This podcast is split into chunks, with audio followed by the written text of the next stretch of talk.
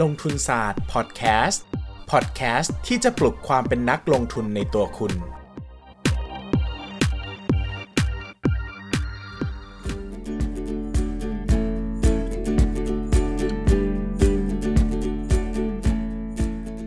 สวัสดีครับ ยินดีต้อนรับเข้าสู่รายการลงทุนศาสตร์พอดแคสต์รายการที่จะชวนทุกคนมาพัฒนาความรู้ด้านการเงินและการลงทุนไปด้วยกันนะครับ วันนี้ตื่นเต้นมากเพราะว่าเป็นอาทิตย์สุดท้ายโค้งสุดท้ายของลงทุนศาสตร์ซีซั่นแรกแล้วนะครับ แน่นอนว่าเราจะไม่หยุดนะครับเพราะว่าถ้าหยุดแล้วจะเอาอะไรกินพูดเล่นนะฮะทำไปก็ไม่ได้ตังค์นะครับ แล้วก็เหงานะครับ เป็นคนขี้เหงาเข้าใจบ้างสิเพลงใครนะ เป็นคนขี้เหงาเข้าใจบ้างสิ ไม่รู้เหมือนกันช่างมันเถอะนะครับ อะก็ จะไม่หยุดนะครับวันศุกร์ก็เป็นตอนที่ 100นะครับวันจันทร์เจอกันเลยนะครับเป็นตอนที่ร้อยหนึ่งจันทร์ถึงศุกร์นะครับจะเป็นลงทุนศาสตร์ซีซั่น2นะครับรอพบกับโฉมใหม่โฉมงามกับเจ้าชายอสูรนะครับซึ่งผมแน่นอนเป็นอสูรเหมือนเดิมนะครับก็จันทร์ถึงศุกร์แล้วก็เสาร์อาทิตย์ก็เป็นรายการใหม่นะครับถามเล่นตอบจริงพอดแคสต์เป็นรายการสนองตัณหาของผมเองนะครับว่าอยากพูดเรื่องอื่นบ้างบางทีก็พูดเรื่องการเงินบ่อยๆก็เบื่อนะครับให้ผมได้พูดเรื่องอื่นบ้างอยากแนะนำหนังสืออะเป็นคนอ่านเยอะนะครับมันก็มีความครั่นเนื้อครั่นตัวอยากจะระบายของบ้างนะครับก็มาฟังกันนะครับ ก็ฟังหน่อยเนอะนะครับอ้อนวอนกรีดร้องขอร้องนะครับกลัวอัดไปแล้วไม่มีคนฟังจะหง่อยนะครับ ก็มาช่วยฟังกันหน่อยอะวันนี้นะครับไม่พูดพร่ำทำเพลงยาวเดี๋ยวจะปิดหนีกันหมดนะครับ เราก็จะมาชวนทุกคนคุยกันเรื่อง SAP นะครับเขาก็เรียกสั้นๆว่า SAP นะครับ SAP หรือว่าชื่อเต็มๆก็คือ Short Against Port นะครับก็คือการทำการขายแล้วซื้อคืน หลายคนก็งงว่า อะไรอะพี่มันคืออะไรอธิบายหน่อยนะครับ ก็อธิบายง่ายๆนะครับ ก็เป็นการทำกำไรขาลง โดยไม่ใช้อนุพันธ์นะครับ ยกตัวอย่างเช่น เราต้องการเราถือหุ้นหนึ่งอยู่ สมมติว่าเราถือหุ้น AOT แล้วกันนะครับ ที่ราคา 70 บาทนะเรารู้สึกว่าเดี๋ยวราคาหุ้นจะต้องตกแน่เลย แต่เราก็ยังอยากถือ AOT อยู่อะแต่จะให้นั่งมองราคาหุ้นตกไปทุกวันอะมันก็มันก็ดูแบบ แล้วแล้วทำไมต้องทนใช่ไหมทำไมฉันต้องทนก็ขายก่อนขายที่ 70 ปุ๊บ ราคาหุ้นก็ตกตกตกตกตกไป สมมติเหลือที่ 50 เราคิดว่าเออเราพอใจแล้วเราก็กลับมาซื้อนะครับสมมติว่าตอนแรกเราซื้ออยู่หมื่นหุ้นนะครับก็ใช้เงิน 7 0 0 0 0 0 บาท มาซื้อหมื่นหุ้นเท่าเดิม ก็ซื้อที่ 5 0 0 0 0 0 บาท ก็ได้กำไร 2 0 0 0 0 0เป็นการทำกำไรขาลงขาลงนะครับแต่ถ้าเราบอกว่าเฮ้ย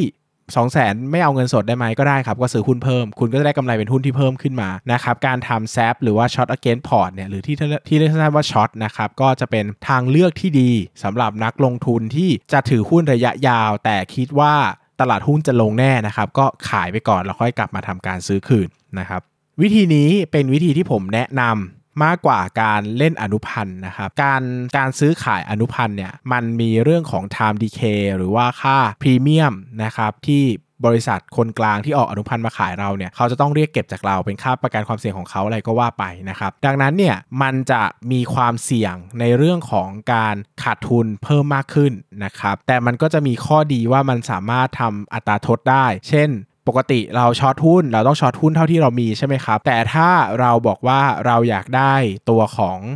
กำไรเยอะๆ เราก็อาจจะใช้อัตราทดในสัญญาอนุพันธ์มาช่วย เช่น short เป็น 10 เท่าอ่าปกติ short มีเงินแค่นี้ short ได้หมื่นหุ้นก็อาจจะ short ไปล้านหุ้นเลยก็ได้ แล้วก็วางหลักประกันแค่ส่วนเดียวนะครับ สิ่งที่เกิดก็คือมันจะได้กำไรมากกว่า ถ้าเราคิดถูกทาง แต่แน่นอนครับ มันก็จะหาเสียหายมากถ้าคิดผิดทาง ดังนั้นถ้าอยากจะทำกำไรกับ ขาลงจริง ๆ นะครับ ก็แนะนำว่าช็อต again port ในหุ้นที่มีในพอร์ตก็พอนะครับแต่นะแต่แต่แต่การจะทำอย่างนี้ได้อะคุณต้องมีความใจแข็งมากเลยนะ เพราะว่าถ้าคุณ short แล้วหุ้นไม่ลงหรือว่าลงนิดเดียวแล้วคุณซื้อไม่ทันเนี่ยวันที่หุ้นเด้งเนี่ยคุณจะไม่ค่อยกล้ากลับไปซื้อเท่าไหร่นะครับเพราะว่าคนเราเนี่ยจะมี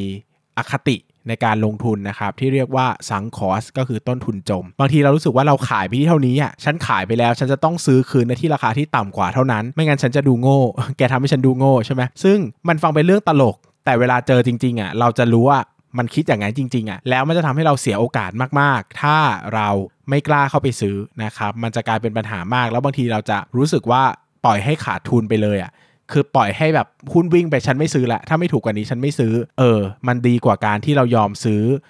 ขาดทุนจากเดิมนิดหน่อย แล้วก็ไปเอากำไรที่เหลือเยอะๆนะครับ เพราะว่ามนุษย์เนี่ยมี status bias นะครับ ถ้ามีให้เลือก 2 ทางอะระหว่าง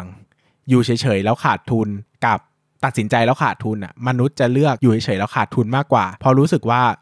มันมีความเจ็บปวดน้อยกว่า การตัดสินใจแล้วขาดทุน ดังนั้นเมื่อเราขายไปแล้วอะสเตตัสที่เราเกิดขึ้นก็คือเราไม่ถือหุ้นนั้นแล้ว เราจะยินยอมที่จะไม่ไม่กลับไปซื้อหุ้นอะมันจะเซฟความรู้สึกเรามากกว่ากลับไปซื้อแล้วหุ้นมันลงต่อนะครับดังนั้นเนี่ยคนส่วนใหญ่มัก จะทำ short ไม่สำเร็จนะครับคนส่วนใหญ่ที่ทำ short สำเร็จเขาจะอวดแหละแต่ถ้าไม่สำเร็จเขาก็จะเงียบๆไปเขาก็จะปล่อยเขาบอกว่าเออถ้าราคาไม่ลงอีกเขาก็ไม่ซื้อแล้วเขาก็ปล่อยทิ้งไปเลย ซึ่งในความจริงมันเสียหายกว่าในระยะยาวนะครับเพราะว่าการทำ short เนี่ยมันก็ short ได้เท่าเงินที่มีใช่ไหมเพราะว่าเราถือหุ้นอยู่แสนหนึ่งอะมันลงไปต่ำสุดก็ได้ศูนย์บาท ก็คือขาดทุนได้แสนหนึ่งแต่เวลาขาขึ้นมันขึ้นไม่ได้ได้ไม่จำกัด ถ้ามันจะขึ้นเป็นร้อยเด้งพันเด้งอะมันก็เสียหายได้เป็น 10ๆล้านก็เป็นไปได้นะครับดังนั้นเนี่ยการ short อะมันคือการหากำไรอย่างจำกัด แต่เปิดช่องขาดทุนได้ไม่จำกัดไม่เหมือนการซื้อหุ้น การซื้อหุ้นหรือการ long เนี่ยมันคือการเปิดเปิดช่องการกำไรได้ไม่จำกัด แต่ปิดขาดทุนให้จำกัด ดังนั้นนักนักลงทุนอะควรจะเลือกช่องที่กำไรไม่จำกัด ขาดทุนจำกัดมากกว่าเนอะดังนั้นการขาย short อะจึงเป็นกระบวนการที่ผมไม่ค่อยแนะนำให้ทำเท่าไหร่นะครับเพราะว่ามันมีความเสี่ยงมากที่คุณจะไม่กลับไปซื้อคืน เพราะว่ามันเกิด sunk cost effect มันเกิด status bias effect ซึ่งทำให้เรากังวลแล้วก็ไม่กล้ากลับไปซื้อคืนนะครับ ซึ่งอันนี้ต้องยอมรับว่า ผมเจอคนจำนวนมากที่เป็นแบบนี้นะครับคือขายแล้วไม่ค่อยกล้ากลับไปซื้อคืนแต่ผมไม่เป็นนะนะครับผมกล้าซื้อขาดทุนก็กล้านะครับหุ้นบางตัวขายไปแล้วก็ขายไปที่ 20 สมมติ 20 บาทเงี้ยไปซื้อหุ้นตัวอื่น คิดว่าตัวนั้นจะดีกว่า สรุปงบออกมาไม่ดีคิดผิดขายทิ้งไปเลยนะครับ แล้วก็กลับมาซื้อตัวเดิมแต่หุ้นตัวเดิมวิ่งไป 25 บาทแล้ว แต่ผมประเมินมูลค่าว่ามันยังถูกผมก็กล้าซื้อนะครับ ดังนั้นเนี่ยถ้ามั่นใจว่าจิตวิทยาตัวเองแข็งแรงพอนะครับ การบริหารหัวใจของคุณเข้มแข็งพอจะต่อสู้กับ status bias ได้นะครับ ต่อสู้กับ sunk cost bias ได้เอาเลยครับ สู้เลยครับ มันก็ทำกำไรได้ แต่โดยส่วนใหญ่โดยเฉพาะมือใหม่อะ มันยากมากที่คุณจะเอาชนะความคิดที่มันเป็นอคติที่ฝังอยู่ในสมองมนุษย์ได้นะครับอยู่เฉยๆดีกว่าก็เลือก status bias แบบที่มีหุ้นนั่นแหละนะครับในระยะยาวถ้าหุ้นมันดีมันก็พิสูจน์เองนะครับดังนั้นก็ไม่ค่อยแนะนำเท่าไหร่นะครับที่จะทำการ short หุ้น แต่ ถ้าคุณมีความสามารถนะครับแข็งแกร่งหัวใจกล้าแกร่ง แข็งแกร่งดังเหล็กเพชรก็เอาเลยครับ ก็เป็นวิธีการทำกำไรได้เหมือนกันนะครับ แต่แนะนำว่าหาเงินสดมาซื้อเพิ่มเถอะนะครับมันดูง่ายกว่านะครับมาตอบคำถามหน่อยซิอันไหนยังไม่ตอบบ้างเนี่ยงงมากนะครับอันไหนก็ตอบบางอันก็ตอบบางอันก็ไม่ตอบอืมถามถามถาม Request ครับ ฟังทุกตอนครับ อยากให้วิเคราะห์ sector อื่นๆ บ้างนอกจากค้าปลีก โอเคครับ เดี๋ยวจัดการให้เนาะอ่า ตัวไหนครับที่พี่เบสที่ถูกและดีที่บอกตอนนี้ เออนี่มือนี้ตอบไปแล้วนะ ความเห็นส่วนตัวนะครับ เชื่อว่ามีโอกาสไปถึง 2,000 จุดแน่นอน ขึ้นอยู่กับระยะเวลาช้าหรือเร็วแค่ไหน แต่ถ้ามองไปที่โอกาสเติบโตแบบก้าวกระโดดในระยะยาวจริงๆ น่าจะยากครับ เนื่องจากความสามารถในการทำกำไรของบริษัทในไทย เทียบกับต่างชาติมีไม่มากพอ อืม เห็นด้วยส่วนหนึ่งนะครับ แล้วก็ที่ไม่เห็นด้วยเนี่ยคือ ความสามารถในการทำกำไรของบริษัทจริง ๆ ของบริษัทไทยดีนะ ถ้าดูอัตราแบบ profitability นะครับ net profit margin gross profit margin สูงมาก เอาเป็นว่าผมคิดว่าความสามารถในการขยายฐานลูกค้า ขยายฐานกำไรต่างหากของไทยที่มีไม่มากพอนะครับ เพราะว่าเราขยายไปต่างประเทศไม่ค่อยเก่งนะครับ เก่งแต่ในประเทศอย่างเดียว มาเอาข้ออื่นหน่อยสิ อันนี้ตอบไปยังอะไม่มั่นใจตอบอีกทีก็ได้นะเพราะถามดี ตามมาจากพอดแคสต์ค่ะ ได้ความรู้มากๆเลยค่ะ ขอบคุณมาก ๆ นะคะ เป็นกำลังใจให้ทำคลิปต่อไปเรื่อยๆอย่างนี้นะคะ อยากถามค่ะ ถ้าออมหุ้นแบบ DCA ควรหอมอย่างน้อย 2 ตัวไหมคะควรมากกว่า 5 ครับ ที่ดีสัก8ถึง12 แต่ก็ถ้าเงินไม่เยอะก็ 5 ตัวกำลังดีนะครับ สวัสดีตอนเช้าครับ ถ้ามี 2 พอร์ตก็ดี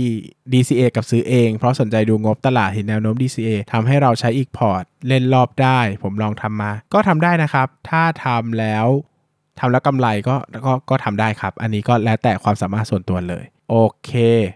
เวลาเหลืออีกหน่อยขออีกสักคำถามหนึ่งแล้วกัน ขอโทษด้วยถ้าตอบซ้ำนะครับ เพราะว่าสมองมีน้อยมากช่วงนี้มึนมากนะครับ โดนตลาดทุบหัวทุกวัน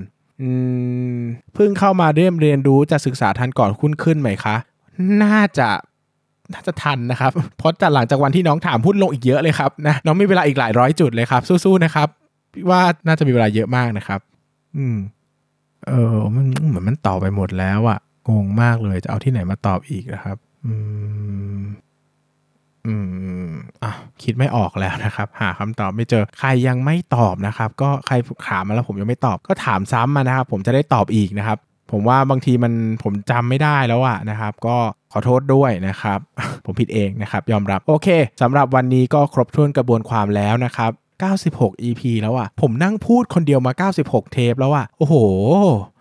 บ้าบอเหมือนกันเนอะเหมือนเป็นคนบ้านะครับก็ยังไงก็ถ้าชอบก็อย่าลืมกดไลค์กดแชร์ช่วยๆกันนะครับช่วยกันทำมาหากินนะครับผมเออผมขอเมาส์ได้ไหมหรือเวลาอีกหน่อยนึงมาว่ามันอยากเมาผมงงเหมือนกันนะว่าใครฟังพอดแคสต์ผม เพราะว่าเวลาไปดูชาร์ตพอดเออชาร์ตพอดแคสต์มันก็ขึ้นนะ มันก็อันดับก็เออก็ดีนะ แต่เวลาไปดูในแบบแวดวงพอดแคสต์คนนั้นแนะนำอันนั้นคนนั้นแนะนำอันนี้ ไม่เห็นมีลงทุนศาสตร์พอดแคสต์ติดกับเขาบ้างเลย เฮ้ยแต่อันดับมันดีนะ คนอ่านเราเป็นใครอะเอ้ยคนคนคนฟังเราเป็นใครอะงงเหมือนกันนะเขาฟังจากไหนเนาะเขาไม่ใช่กลุ่มคนส่วนใหญ่ของคนฟังพอดแคสต์หรอเพราะว่าเวลาเขาแนะนำพอดแคสต์ก็จะแนะนำรายการนู้นรายการนี้ ไม่เคยติดอะไรกับที่เขาแนะนำเลยนะครับจนงงว่าเอ๊ะใครนะที่ฟังลงทุนศาสตร์พอดแคสต์ไม่เป็นไรครับมีคนฟังผมก็แฮปปี้แล้วถึงแม้ว่าผมจะไม่รู้ว่าคุณเป็นใครก็ตามยังไงก็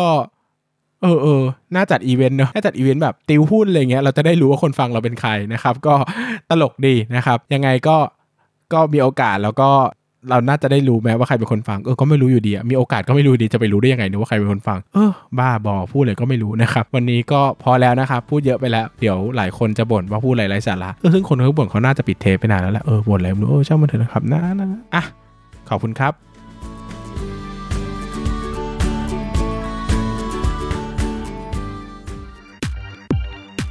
อย่าลืมกดติดตามลงทุนศาสตร์ในช่องทางพอดแคสต์เพลเยอร์ที่คุณใช้ แล้วกลับมาปลุกความเป็นนักลงทุนกันใหม่ในลงทุนศาสตร์พอดแคสต์